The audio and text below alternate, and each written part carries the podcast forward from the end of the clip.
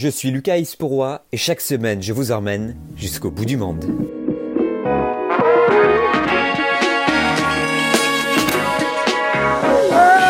Chaque semaine, nous allons dans trois pays pour découvrir les grands titres de l'actualité. Parce que oui, il faut aussi regarder ailleurs. Pour discuter de tout ça, j'ai réuni des correspondants français. Ces correspondants sont des expatriés qui ont décidé de changer de vie et ont déménagé aux États-Unis, en Allemagne, au Japon, au Brésil, au Maroc, en Australie, en Espagne et dans bien d'autres pays. Ils nous raconteront donc leur nouvelle vie. Les trois pays à l'honneur cette semaine sont l'Italie, le Mexique et les États-Unis, New York précisément, pour une spéciale coronavirus.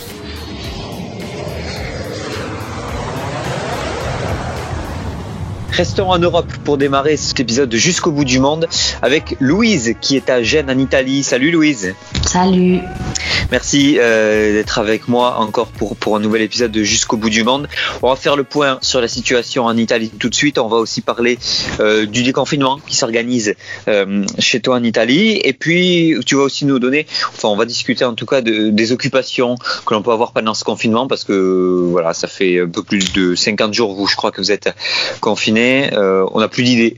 Personne n'a plus d'idée de comment s'occuper. Donc, on va aller voir chez, les autres pays s'il n'y a pas de quoi s'occuper, trouver de, bonnes idées. D'abord, on fait le point sur la situation en Italie.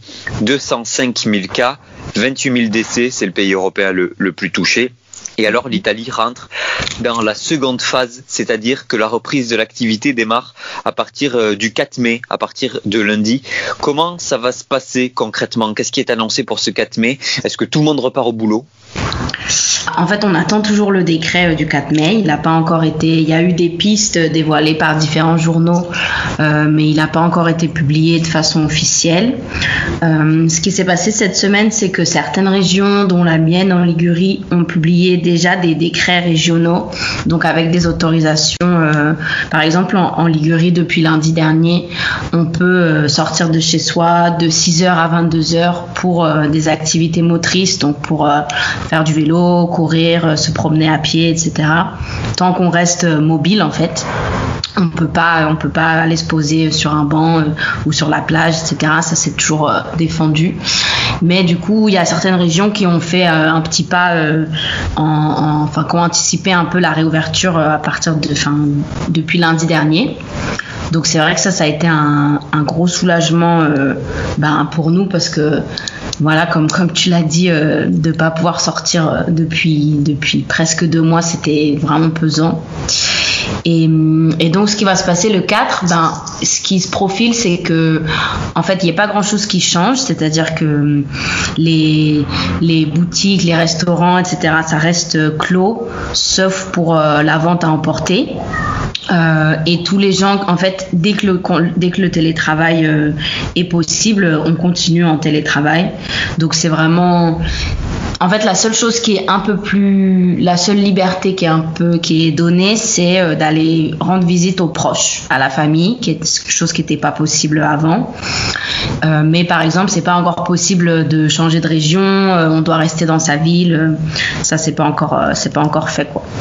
Donc c'est vrai que ça va pas changer, ça va pas changer de façon drastique on limite le déplacement, mais alors le confinement a l'air organisé d'après ce que tu nous dis. Par exemple, en France, ça, ça va être différent d'un département à l'autre. On ne sera pas forcément dehors le, le 11 mai chez nous. Est-ce que le gouvernement italien a aussi pris cette décision de déconfiner par région, plus de liberté dans certaines régions que dans d'autres? Mmh, bah Alors, il y a les grandes lignes, euh, données par, euh, par Giuseppe Conte, et après, effectivement, chaque région valide euh, ses propres directives en fonction de l'urgence sanitaire de la situation dans chacune des régions.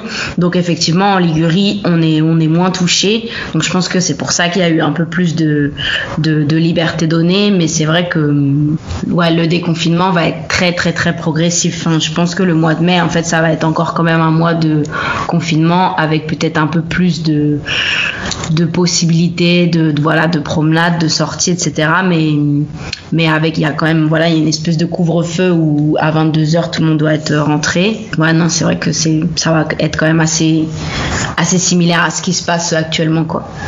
Quelles sont les, régions, enfin on va parler de, grandes villes parce qu'on va parler plutôt des villes que l'on connaît nous d'ici depuis la France, euh, quelles sont les grandes villes voilà, qui sont encore vraiment confinées, qui, où on ne peut absolument pas sortir? Est-ce que les villes comme Rome, Venise par exemple, est-ce qu'elles sont encore totalement euh, coincées, il ne se passe rien là-bas? Ouais, Rome, oui. Milan, oui. Milan, vraiment, tout est, tout est arrêté.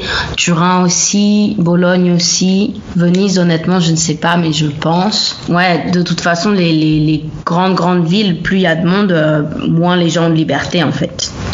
Et après, le sud est moins touché, donc peut-être qu'au sud, c'est plus, entre guillemets, un peu plus, enfin, moins strict, disons. Euh, mais bon, c'est vrai que dans les grandes villes, euh, Rome, j'ai des amis à Rome et c'est encore tout, tout fermé, quoi. Les différences notamment avec euh, la France, c'est que les écoles ne vont pas rouvrir avant septembre. Les médecins italiens et le gouvernement se basent sur le R0. Alors je vais expliquer ce qu'est le R0. Euh, ça permet de dire combien de personnes en moyenne sont infectées par une personne contaminée par le coronavirus. C'est-à-dire que s'il est supérieur à 1, un malade va contaminer plus d'une personne et donc l'épidémie va progresser. Et puis s'il est inférieur à 1, les malades contaminent moins de personnes. Ça ralentit donc l'épidémie voire ça la fait disparaître. Alors en ce moment en Italie, le R0 est entre 0,2 et 0,7, ce qui est quand même très positif. Mais la reprise de l'école le ferait immédiatement passer à 1,3 c'est ce qu'annonce le gouvernement. C'est une information que j'ai récupérée sur le site de l'Obs. Ça se passe comment pour les élèves? Donc pas d'école avant septembre. Est-ce qu'il y a des choses qui sont mises en place pour, euh, ben, pour les aider, pour, pour un suivi quand même minimum? Ouais, ouais, ouais. Ben, du coup, effectivement, alors il n'y aura pas d'école euh, physique, en tout cas jusqu'en septembre. À savoir qu'en Italie, c'est pas comme en France, c'est-à-dire que le système scolaire termine fin mai. Donc en fait, de toute façon, ça aurait voulu dire une possible ouverture seulement pour euh, quelques semaines. Donc je pense que c'est aussi ça qu'a influencer la décision. Euh, et, effectivement, du coup, non, en ce moment, jusqu'à fin mai, début juin, euh, en fait, toutes les, toutes les écoles et toutes les, universités, etc., euh, font des, ont des systèmes en ligne, en fait, avec, euh, avec les enseignants euh, qui, qui envoient des, des, devoirs. Enfin, moi, je sais que dans mon travail, les jeunes, les jeunes avec qui je travaille, ils, reçoivent chaque jour, les enseignants envoient des, voilà, des devoirs à faire, des, des PDF, des leçons, des vidéos à regarder, des choses en ligne pour, pour quand même continuer ben d'apprendre de, des choses, quoi, et essayer de pas perdre non plus, parce que nous, ça fait depuis presque mi-février que, l'école est interrompue. Du coup, c'est vrai que ça fait quand même une grosse partie de l'année euh, bien, bien mangée, quoi justement les élèves, on va parler des, plus grands, c'est-à-dire que est-ce que déjà vous avez l'équivalent du bac là-bas? Ouais, ouais, ouais, ce qui s'appelle la maturita, donc l'examen, voilà, l'examen final euh, avant d'entrer à l'université. Et celui-là, il a été, il a été remodelé. Ouais, il va, enfin, en fait, le système de, de coefficients, de points euh, a été, a été remodelé et ça va être euh, tout fait, tout fait en ligne, en fait, en vidéo. De toute façon, c'est un examen oral. et donc, en fait, ça, ce qui va changer, c'est ça va se passer ben, via Skype ou je ne sais quelle autre euh, plateforme. Mais, euh, mais voilà, comme le sont, comme le sont les, en ce moment les examens de, de licence, de master, de thèse, euh, tous les gens qui, qui prennent leur diplôme, en fait, c'est en ligne maintenant. D'accord, il, y a quand même des, il y a quand même des épreuves, mais elles sont faites à l'oral. Exactement. En fait, de base, cet examen, il est, il est oral. D'accord. L'équivalent italien du bac, c'est oral. Mais là, donc, ça va être. les coefficients sont remodelés et, euh, et, ça va être en ligne, quoi, en Skype ou voilà. Contrairement à la France où il y a plein d'épreuves écrites et donc du coup tout ça est annulé. L'Italie, c'est aussi ben, donc notre pays, et que la France, une autre culture. Et donc j'imagine qu'il y a aussi d'autres idées pour s'occuper pendant ce confinement. Est-ce que toi, tu as remarqué des idées un petit peu originales pour te divertir, pour t'occuper, que tu auras entendu, je sais pas, la télé, sur Internet, des choses voilà qui, qui te parlent, qui font un petit peu passer le temps? Parce que nous, on a, on a plus de stock, hein. on a plus d'idées. donc je vais voir chez toi un petit peu si, si tu as quoi ben, trucs à me proposer. Franchement, ouais, moi je trouve que cette période, elle est aussi hyper euh, positive dans le sens où justement on réfléchit mieux au temps qu'on a et à comment le passer, etc. Et alors moi, de ce que je vois ici, de mon échelle euh, génoise, on va dire, euh, il y a beaucoup de choses qui se font sur les réseaux sociaux, des, hum, que ce soit des, des partages par exemple de, de lecture, de livres, de films avec un peu des, des, des challenges où on doit euh, pendant dix jours, je ne sais pas, euh, montrer, euh, présenter dix livres qu'on a lus, qui nous ont plu et convaincre ses amis de les lire, des choses comme ça. Il y a beaucoup dans le domaine de la culture, bah, il y a beaucoup de le, les théâtres et les opéras, ils ont fait, enfin beaucoup de choses, beaucoup de vidéos d'orchestres qui jouent, des choses de voilà de musique en ligne. Il y a beaucoup de, de plateformes qui font des, des, cours de sport, des cours de yoga, des, des petits billets du euh, des émissions de radio. Non, franchement, il y a vraiment plein de choses. De cuisine, de décoration, de, de, de, il y a plein de gens qui se font des, des, des couleurs de cheveux à la maison. Enfin, des choses, ça va, ça touche vraiment à tout. Et non, je trouve que, je trouve, bah, à Gênes, je vous en parlais la dernière fois, je crois, il y a cette page Facebook qui a vraiment pris de l'ampleur qui s'appelle Good Morning Genova et où du coup sont, il y a vraiment plein plein plein de choses tous les jours euh, qui sont diffusées des que ce soit des liens vers des émissions en streaming des films en ligne des choses comme ça. Donc vraiment c'est qu'il y a plein de choses à faire. Et il y en a qui font des podcasts. Voilà. Comme, comme, moi. Aussi. Et, et, et toi tu y participes je te remercie d'y participer. Merci beaucoup Louise d'avoir été avec nous. Pas de souci avec plaisir. À très vite. Et nous on part de l'autre côté du monde au Mexique.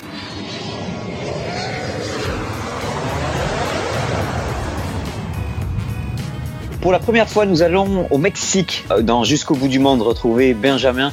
Bonjour Benjamin. Bonjour Lucas. Merci beaucoup de nous rejoindre donc euh, dans ce podcast. Mexique, dont l'actualité n'est pas très, on va dire, n'est pas très populaire en France. En tout cas, euh, les médias français, les grands médias n'en parlent pas vraiment. C'est pour ça, notamment, que, que j'ai voulu que tu, que tu, sois avec nous. Juste avant de parler du coronavirus, on va parler de toi quelques secondes. Euh, -hmm. Toi, tu es où exactement au Mexique? Alors, je suis dans une ville qui s'appelle San Luis Potosí, qui est environ à 4 heures de route au nord de Mexico. Tu es depuis combien de temps toi, au Mexique? J'ai commencé à voyager au Mexique en 2012. Euh, j'ai fait plusieurs allers-retours entre 2012 et euh, 2013-2014. Et depuis 2015, euh, je vis ici définitivement. Et, et pourquoi tu as, as, décidé d'y rester? Alors, au début, euh, pour des raisons euh, amoureuses, j'ai rencontré une Mexicaine en France et euh, elle m'a convaincu de, de venir et, et, de, et de rester. Bon, elle m'a jamais obligé. Euh, mais aussi parce que le marché du travail en, français, en France, ça marchait pas super bien. Donc, euh, après mon master, j'ai eu juste un CDD. Je me rendais compte que j'allais galérer. Donc, je me suis dit, pourquoi pas voir au Mexique comment ça se passe et ça s'est très bien passé. Et du coup, tu fais quoi là-bas comme boulot? Alors, actuellement, j'ai on va dire une triple casquette. Euh, avant tout, j'écris une thèse de doctorat et euh, je travaille à l'université. Je suis responsable des échanges avec les écoles d'ingénieurs. Je suis aussi prof de français. Donc tous les jours, je donne des cours de, français aux étudiants en ingénierie qui vont partir euh, dans les années qui suivent étudier en France. On va parler de l'actualité mexicaine. Évidemment, l'actualité mexicaine est assez similaire à, à la nôtre. Euh, près de 20 000 cas de coronavirus au Mexique, 1900 morts. Mais il faut rappeler que le Mexique, c'est quand même une population de 128 millions d'habitants à côté de chez nous, c'est assez peu. Les médias français, euh, comme je te l'ai dit, relaient assez peu l'actu mexicaine. Il va falloir que tu nous expliques un petit peu la situation. Comment est la vie d'un Mexicain là en ce moment, aujourd'hui, au temps du coronavirus? Comment ça se passe? Euh, avant, avant, tout, je voudrais revenir sur les chiffres et, euh, et les remettre en contexte. Euh, en effet, ça a l'air assez peu compte tenu de la taille du pays, mais il y a deux choses à prendre en compte. C'est bah, la, la confiance qu'on peut avoir euh, en, en, ces données euh, qui sont officielles parce qu'en fait elles sont remontées par les gouvernements locaux, les États. Et euh, la qualité de ces données au niveau local est pas forcément bonne. Et tout ce que peut faire l'État fédéral, l'État central, c'est reprendre les, les, les, les, données des États locaux. Et donc en fait, il n'y a pas énormément de tests qui sont faits et et même le gouvernement fédéral en soi dit qu'il faut euh, compter euh, environ 9 fois plus de cas euh, que ce qui est annoncé officiellement. Crois On va parler du gouvernement justement. Mais comment est la vie d'un Mexicain en ce moment-là? Vous êtes confiné, comment ça se passe? Est-ce que c'est respecté? Oui, alors euh, il n'y a rien d'obligatoire en fait. Euh, le, le, gouvernement euh, joue la carte de, du volontariat et de la, la bonne, le civisme, le bon civisme des citoyens. Euh, donc, euh, il n'y a pas de confinement obligatoire, il n'y a pas d'autorisation nécessaire pour sortir, on peut sortir comme on veut. Euh, les places publiques, bien sûr, les accès sont limités. les accès sont limités dans, les, dans certains restaurants aussi, et donc pas tout ce qui est spectacle, événements sportifs, évidemment, c'est annulé depuis déjà fin mars, mi-mars, fin mars. Et voilà, donc le télétravail est recommandé, mais pas obligatoire. Mais bon, moi, de, de, ce que je vois, la majorité des, des boîtes marche avec le télétravail maintenant, ou, euh, ou du chômage. Il n'y a pas de chômage, mais euh, il y a un salaire minimum qui peut être garanti euh, dans cette situation. Je voulais revenir avec toi sur le gouvernement parce que d'après ce que j'ai compris, les Mexicains n'ont pas confiance en leur gouvernement, en leur président. C'est notamment à cause de ces chiffres-là que finalement c'est ce qu'on donne, mais tout le monde sait que ce ne sont pas les bons. Oui, alors euh, bah, la question de confiance au gouvernement, j'ai l'impression que c'est quelque chose d'assez général, hein, parce que quand je vois les, les sondages en France, c'est à peu près la même chose. Mais euh, c'est vrai que là, euh, la popularité du président euh, dans la gestion de cette crise prend un coup parce que c'est vrai que c'était assez, assez hallucinant. au départ, moi, je, suis revenu au Mexique après un voyage de six mois fin mars et donc ça commence, c'est quand la situation commençait à partir un, petit peu en, cacahuète et, et le président, quand il y avait déjà une dizaine, vingtaine, peut-être cinquantaine de cas au Mexique, il disait continuez à vivre normalement, embrassez-vous, euh, tenez-vous par la main, la vie continue, le virus euh, ne va pas nous abattre. Qui compte, c'est les relations humaines. Si on a des bonnes relations humaines, ça nous protège contre le virus. Et c'est vachement euh, irrationnel comme raisonnement. Et euh, venant d'un président, c'était assez, euh, assez flippant. Et il montrait même une, une, une amulette ou, euh, je sais plus, un petit gris-gris qu'un un paysan lui avait donné qui lui protégeait contre le mauvais sort, etc. Il lui a dit avec ça, nous C'était assez hallucinant. Le collier d'immunité, quoi. voilà, on avait un, collier d'immunité.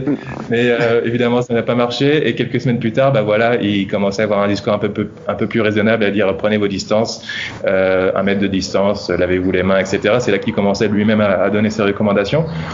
Heureusement, les États locaux ont réagi plus tôt et ont mis en place des, euh, des règles de distanciation sociale avant que l'État fédéral les recommande. Euh, donc euh, déjà ici à Saint-Louis, les parcs municipaux étaient fermés déjà autour du 20 mars. L'université a réagi très vite aussi. Euh, le 17 mars, ici, l'université a fermé. Là, ils ont annoncé que ce serait fermé tout le mois de mai encore. Mais justement, des questions que tout le monde se pose, comme par exemple, est-ce que le pic est passé? Si les chiffres sont pas les bons, forcément, on ne peut pas le savoir. Oui, euh, c'est vrai que c'est compliqué à savoir, tu as raison. Mais euh, on peut quand même supposer que même si euh, l'échelle n'est pas la bonne, la tendance euh, devrait être euh, similaire. Le pic n'est pas encore passé. En fait, on est rentré en phase 3 la semaine dernière, ou ce, lundi, je ne sais plus exactement. Donc, on s'attend à un pic autour de début juin. Autre chose qui se passe au Mexique, alors nous en France, chaque soir, euh, surtout dans les grandes villes, on applaudit les soignants aux fenêtres pour voilà, les remercier de ce qu'ils font pour nous. Au Mexique, euh, d'après ce que j'ai vu sur un article de RFI, je crois, c'est un petit peu l'inverse. C'est-à-dire qu'ils sont un petit peu considérés comme les pestiférés, c'est-à-dire que c'est eux qui diffusent le virus. Oui, euh, c'est vrai. Euh, dans les infos que j'ai vues, c'est la même euh, chose que j'ai retrouvé. Euh, je crois qu'il y avait un petit village sur la côte ouest, euh, une petite ville plutôt sur la côte ouest du Mexique où une infirmière a été attaquée à l'acide, je crois, ou quelque chose comme ça. C'était assez hallucinant. Elles sont assez vues exactement comme tu dis, pestiférées comme des porteurs du virus. Après, voilà, c'est ce que véhiculent les, les infos. Il n'y a pas d'applaudissements comme en France, etc. Soutien au personnel soignant, etc. Mais une toute petite partie. Mais voilà, il y a aussi en France, euh, dans tous les pays, je pense aussi des, des, idiots qui réagissent comme ça de manière négative. Euh. De toute façon, il n'y a, pas de, il a pas de phénomène de soutien officiellement. Il y a des, comme en France, il y a des artistes mexicains qui font des lives aussi euh, et, qui, et qui remercient le personnel soignant pour le sauvetage qui est du pays aussi. Hmm. Et nous aussi, nous aussi, on a eu en France des, des, des, ânes qui voulaient que, que les infirmières quittent leur appartement parce qu'elles diffusaient le virus. Comme quoi, il y en a partout et ça dépend. Après, c'est toujours ce que voilà, le sujet qui, qui, va le plus intéresser le grand public. Justement, tu parlais des artistes qui font des lives sur les réseaux sociaux, ça m'intéresse ça, puisqu'il reste encore quelques jours de confinement pour nous en France, vous, vous en avez peut-être pour euh, plus longtemps. Comment est-ce que vous arrivez à vous occuper dans ces longues journées? Est-ce que vous avez, je sais pas moi, des, des idées un petit peu originales, des, voilà, des, des, choses que vous retrouvez sur Internet, que je sais pas que vous fabriquez, qui se passent dans la rue? J'ai beaucoup d'amis qui, oui, qui commencent à avoir du mal. Euh, le temps commence à être long. Euh, certains, dont moi, on essaie d'avoir une activité, de conserver par exemple une activité sportive, de faire du, sport à la maison. J'ai plusieurs amis qui, qui continuent, qui allaient à la salle de gym et leur prof de gym continue à leur, euh, leur donner des, des cours ou du coaching en live. Pour ma part, euh, le télétravail, c'est quelque chose que je connaissais déjà parce que, en général, je vais juste à l'université pour donner mes cours et recevoir des étudiants, puis euh, travailler sur ma thèse. Je reste chez moi, donc euh, j'ai un peu l'habitude de, de, travailler comme ça, et ça me va, ça me va bien, même si tous les jours de la semaine, ça commence à être un peu long. Bah, mon chien est content parce que du coup, vu que c'est ma seule sortie de la journée quand je le sors, bah, on sort beaucoup plus longtemps. Puis il te voit tous les jours. Et il me voit toute la journée et tous les jours, c'est vrai. Euh, il y en a qui se mettent à cuisiner beaucoup plus, c'est vrai, à tenter des choses. Il faut rester en contact avec les amis. Euh, heureusement, on est dans une époque où c'est vraiment facile de rester en contact euh, en restant chez soi. Donc, ouais, je, je me sens pas si seul que ça. C'est ça, on essaie d'occuper les, les, journées comme on peut. Et eh bien, comme tout le monde, finalement, comme partout dans le monde. C'est ce qu'on ce que l'on voit dans, dans ce podcast jusqu'au bout du monde. Merci beaucoup, Benjamin, d'avoir été avec nous pour cette première au Mexique. Rien, Lucas, merci à toi. On te retrouvera évidemment très bientôt euh, voilà, pour que tu nous racontes à nouveau l'actualité mexicaine. Nous, on va pas si loin que ça. Ça fait quand même 4000 km direction New York.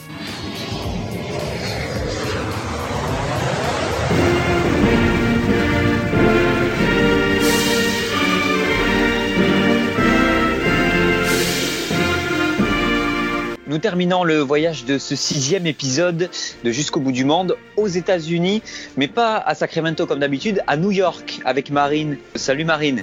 Bonjour. Merci euh, de rejoindre l'équipe des correspondants de Jusqu'au bout du monde. Alors on va parler évidemment du, coronavirus à New York, surtout qu'on a beaucoup d'images ici en France qui sont particulièrement euh, surprenantes. De voir New York vide, ça nous fait bizarre, hein, comme de voir Paris vide ou de grandes villes comme ça. On va en parler dans un instant. Justement, on va revenir un petit peu sur toi, puisque c'est la première fois que tu participes à, Jusqu'au bout du monde. Euh, depuis quand tu es à New York? Euh, alors, j'ai emménagé à New York en juillet 2014, donc ça va faire euh, pratiquement six ans que j'habite euh, à Manhattan. Pourquoi tu as décidé d'aller vivre là-bas J'avais terminé mes études en France, à Lyon. J'ai fait l'école d'architecture et après avoir obtenu mon master d'architecture, je suis partie aux États-Unis perfectionner mon anglais et ensuite j'ai trouvé un travail. Euh, en tant qu'architecte. Et puis, euh, et puis ensuite, j'ai eu l'opportunité de changer euh, mon orientation professionnelle. Et donc, du coup, je suis devenue manager pour un, pour un restaurant, pour un chef français ici. Ah cool. Et vous faites quoi de la gastronomie française? Euh, non, on est plutôt sur ce qu'on appelle le New euh, American, donc c'est avec une touche euh, française et une touche euh, asiatique, puisque le chef s'appelle Jean-Georges Van Euh, il a 40 restaurants en tout à travers le monde, dont 13 à Manhattan, et en fait, il est sa femme est, coréenne, donc du coup voilà, il a un peu une touche, c'est ce qu'on appelle ici le New American cuisine. Ok. Tu es en plein centre de New York? Euh, oui, j'habite dans Manhattan, j'habite à côté de Central Park. Euh, j'habite sur, euh, on va dire un peu plus haut dans Manhattan, mais voilà, ça reste sur l'île de Manhattan est-ce que, comme dans les films américains, tu vas courir dans Central Park Eh ben, écoute, j'y suis allée ce matin. Ah ben, voilà, c'est ça. J'ai un peu, euh, on va dire, oui, j'y suis allée ce matin d'ailleurs avec mon mari. On est allé courir euh, dans Central Park. Euh, il y a ce qu'on appelle le réservoir Jacqueline Kennedy, et on est allé faire le tour du réservoir. Ça fait une bonne heure entre y aller, course à pied, et ensuite revenir jusqu'à l'appartement. Ça fait une bonne heure, donc ça fait du bien de, de pouvoir s'aérer. Ouais, ben justement, tu peux sortir et, tu vas nous en parler. Donc, l'actualité est dense aux États-Unis. Hein. Il y a plein de sujets. On pourrait presque faire un podcast consacré aux États-Unis entre le virus, euh, Joe Biden, euh, Donald Trump. Enfin bref, il y, en a de, il y en a tous les côtés. Bon, comme tu es à New York et que la situation est particulièrement préoccupante euh, à New York à cause du coronavirus, on va se concentrer là-dessus. Mhm. C'est la ville la plus touchée des États-Unis, comme l'État d'ailleurs, hein, l'État de New York. Je pense qu'on n'aura pas l'occasion de revoir New York comme on le voit en ce moment euh, d'ici quelques années. Mhm. Comment est-ce que toi qui es depuis six ans justement, ça y est, tu commences à bien voir la philosophie New York, qu'est-ce que ça fait de voir New York comme ça, euh, aussi vide? Est-ce que, je sais pas, est-ce que c'est déstabilisant, inquiétant, rassurant? Euh, Je dirais que c'est impressionnant, un, un, un, peu inquiétant quand même. Euh, c'est sûr, mais euh, quand on connaît le train de vie à New York City, qui est vraiment à 100 à l'heure tout le temps, où on s'arrête jamais, où c'est tellement grand, il y a tellement de, de, de, de, monde, il y a tellement de touristes, il y a tellement de gens qui y travaillent, il y a tellement d'internationaux, euh, qu'au final, euh, en ce moment, on le ressent vraiment comme une, comme une pause en fait, où euh, où on, on, prend le temps. On prend le temps pour être en famille, on prend le temps pour être à la maison, on prend le temps pour cuisiner. Euh, c'est vraiment une vraie pause et c'est comme ça que le gouverneur de New York euh, l'a appelé. C'est vraiment c'est New York et en pause. Donc euh, quelque part ça fait du bien, comme si c'était un peu nécessaire ce, break, euh, mais c'est à la fois un peu inquiétant quand on quand on quand on réfléchit et qu'on y pense. Mais pourquoi est-ce que pourquoi est-ce qu'on est comme ça quoi? Parce qu'on nous l'impose vraiment. C'est pas pas un choix. Donc euh, donc voilà. Toi, par exemple, ce matin, tiens, tu étais à Central Park, on va prendre cet exemple. Est-ce qu'il y avait du monde dans, dans Central Park qui, qui courait comme toi, qui, qui se promenait ou non Les gens restent chez eux? Euh, je dirais qu'en que en général les gens restent chez eux. Je pense qu'ils ont pris conscience de, la situation et de ce qui se passe euh, parce que c'est vraiment arrivé en Europe et euh, en Asie avant. Donc je pense qu'on a été un peu prévenu de, ce qui nous attendait. On n'a pas espéré vraiment de miracle que ça ne touche pas les États-Unis. Donc du coup je pense que les gens ont vraiment les gens ont vraiment pris conscience pardon de ce qui allait se passer. Donc ils restent vraiment chez eux. Après il y a certains quartiers c'est toujours la même chose. C'est compliqué pour eux de rester chez eux parce qu'ils sont 10 en colocation ou parce que c'est des familles nombreuses et que qu'ils n'ont pas des, grands appartements et qu'on est un peu tous les uns sur les autres. Et puis dès qu'il y a un, rayon de soleil ou dès qu'il fait beau, ou euh, et ben ouais, les, les, euh, les parcs sont pris d'assaut. Et, euh, et euh, ce matin, il y avait, euh, enfin, il pleut depuis deux jours, donc les parcs c'est plutôt des gens avec leurs chiens qui sortent ou ceux qui vont faire leur jogging. Donc c'est pas, il y avait pas trop trop de monde encore ce matin. Mais demain, ils annoncent un magnifique week-end, donc je pense que ça va être beaucoup beaucoup plus, plus compliqué. Et c'est là où, où, moi je prends la décision de rester à l'intérieur justement pour éviter la foule. Toi, par exemple, justement, qui est manager d'un restaurant, tout est fermé? Oui, tout est fermé. Euh, donc le 15 mars, euh, il y a eu un, un, arrêté de la part du, du gouverneur et du, de New York et du maire de New York comme quoi euh, tous les restaurants euh, et bars euh, allaient, allaient fermer. Euh, donc nous, quelques jours déjà avant la fermeture, donc avant le 15 mars, on était déjà à 50% de, de, de, capacité maximum. Donc c'est-à-dire qu'une table était, on pouvait asseoir deux personnes, la table d'à côté, elle devait être laissée libre pour respecter les, les distances, les distances euh, qui sont d'un mètre euh, minimum. Euh, donc du coup, on était déjà à 50% de capacité, donc euh, ça veut dire aussi 50% euh, du staff ne travaillait pas parce qu'on n'avait pas besoin d'autant de, de, personnes pour travailler qu'en qu temps normal. Et on faisait 50% de couverts en moins, quoi, et de, chiffre d'affaires en moins. Des règles, justement, vous en avez. Mais alors, question, parce que alors, nous, on, assiste un petit peu au débat en France qui vous impose les règles? Est-ce que c'est le gouvernement de Trump, où on voit que tous les jours il fait sa conférence de presse? Bon, on va dire que voilà, il fait, sa conférence de presse, c'est plus ou moins sérieux. Soit il y a le gouverneur de New York, Andrew Cuomo, qui lui n'est absolument pas d'accord avec Trump, c'est un démocrate, il, est républicain, Trump. Euh, qui c'est que vous suivez? Qui vous impose les règles? Euh, alors, je, je, je, pense que, que Trump donne les directives au, à chaque gouverneur. Euh, maintenant, euh, leur relation, euh, comment ça se passe, est-ce qu'il écoute et, tout ça, ça j'en sais rien. Mais c'est vraiment, ouais, c'est vraiment le gouverneur euh, euh, Cuomo qui, qui donne les directives, qui signe les décrets et les nouvelles lois et, et qui, voilà, qui exige euh, que ça s'applique à l'État de, l'État de, de, New York. Et après, on a aussi le maire euh, Di Blasio qui euh, il travaille un peu main dans la main et ils sont assez cohérents tous les deux ensemble, je trouve. Donc ouais, c'est vraiment euh, Cuomo qui aimait les arrêter et qui, euh, qui nous dit comment ça se passe et, et qui aimait les, les, nouvelles dates aussi, qui nous donne un peu le timing, quand est-ce qu'on va réouvrir, pas réouvrir, est-ce que c'est prolongé, pas prolongé, et voilà, et comment ça se passe. D'accord, donc les deux font leur conférence de presse, mais on suit beaucoup plus à New York celle de Andrew Cuomo que celle de Donald Trump. Oui. Il, y a, il y a aussi des images qui nous sont revenues en France, alors celle-là, elle est beaucoup passée, notamment celle de fosses communes où on enterre les victimes du Covid-19. Ça, c'est des images que j'imagine que vous avez vues, qui ont beaucoup été diffusées. Euh, ça a choqué les New-Yorkais, ça, ça a fait parler?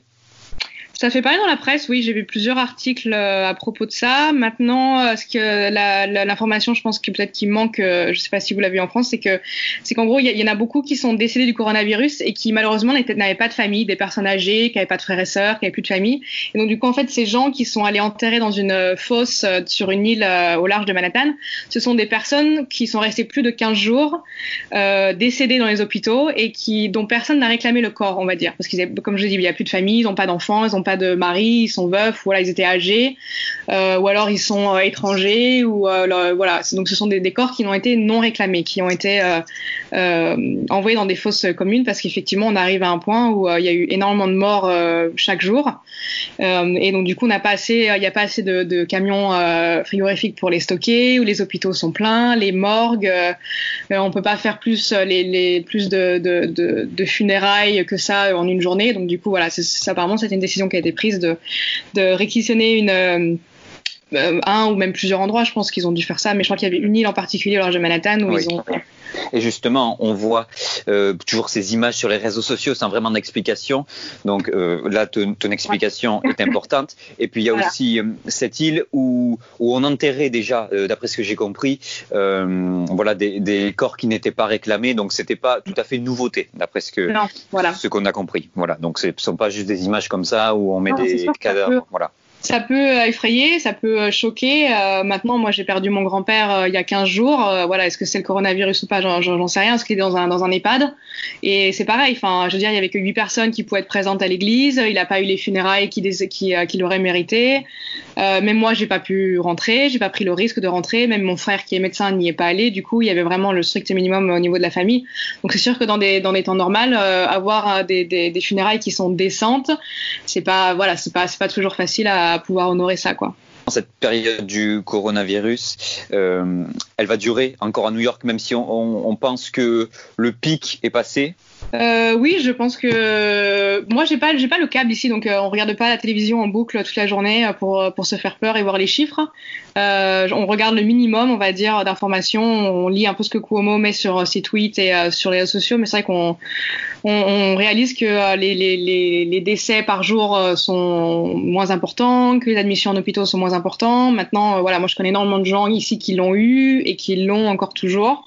Ils ont tous guéri, tous les proches, euh, tous mes collègues qui l'ont eu, ou alors euh, les proches, mes amis qui les ont eu, qui l'ont eu ici, euh, plus ou moins grave. Mais voilà, pour le moment, tout le monde, moi, je, je connais personne qui, qui est décédé du coronavirus. Merci beaucoup, Marine, d'avoir été avec nous.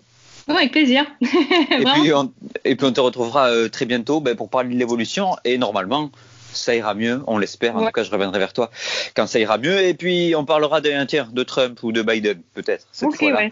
Présidentiel approche. Si la date n'est pas c'est ça. Euh, Les présidentielles, c'est euh, le, en novembre. Normalement, c'est ce qui est prévu et Trump d'ailleurs ne veut pas. Enfin bon, bref, il y a plein de débats. On reviendra là-dessus, c'est promis. Merci beaucoup, Marine, d'avoir été avec nous. Et nous, on rentre en France.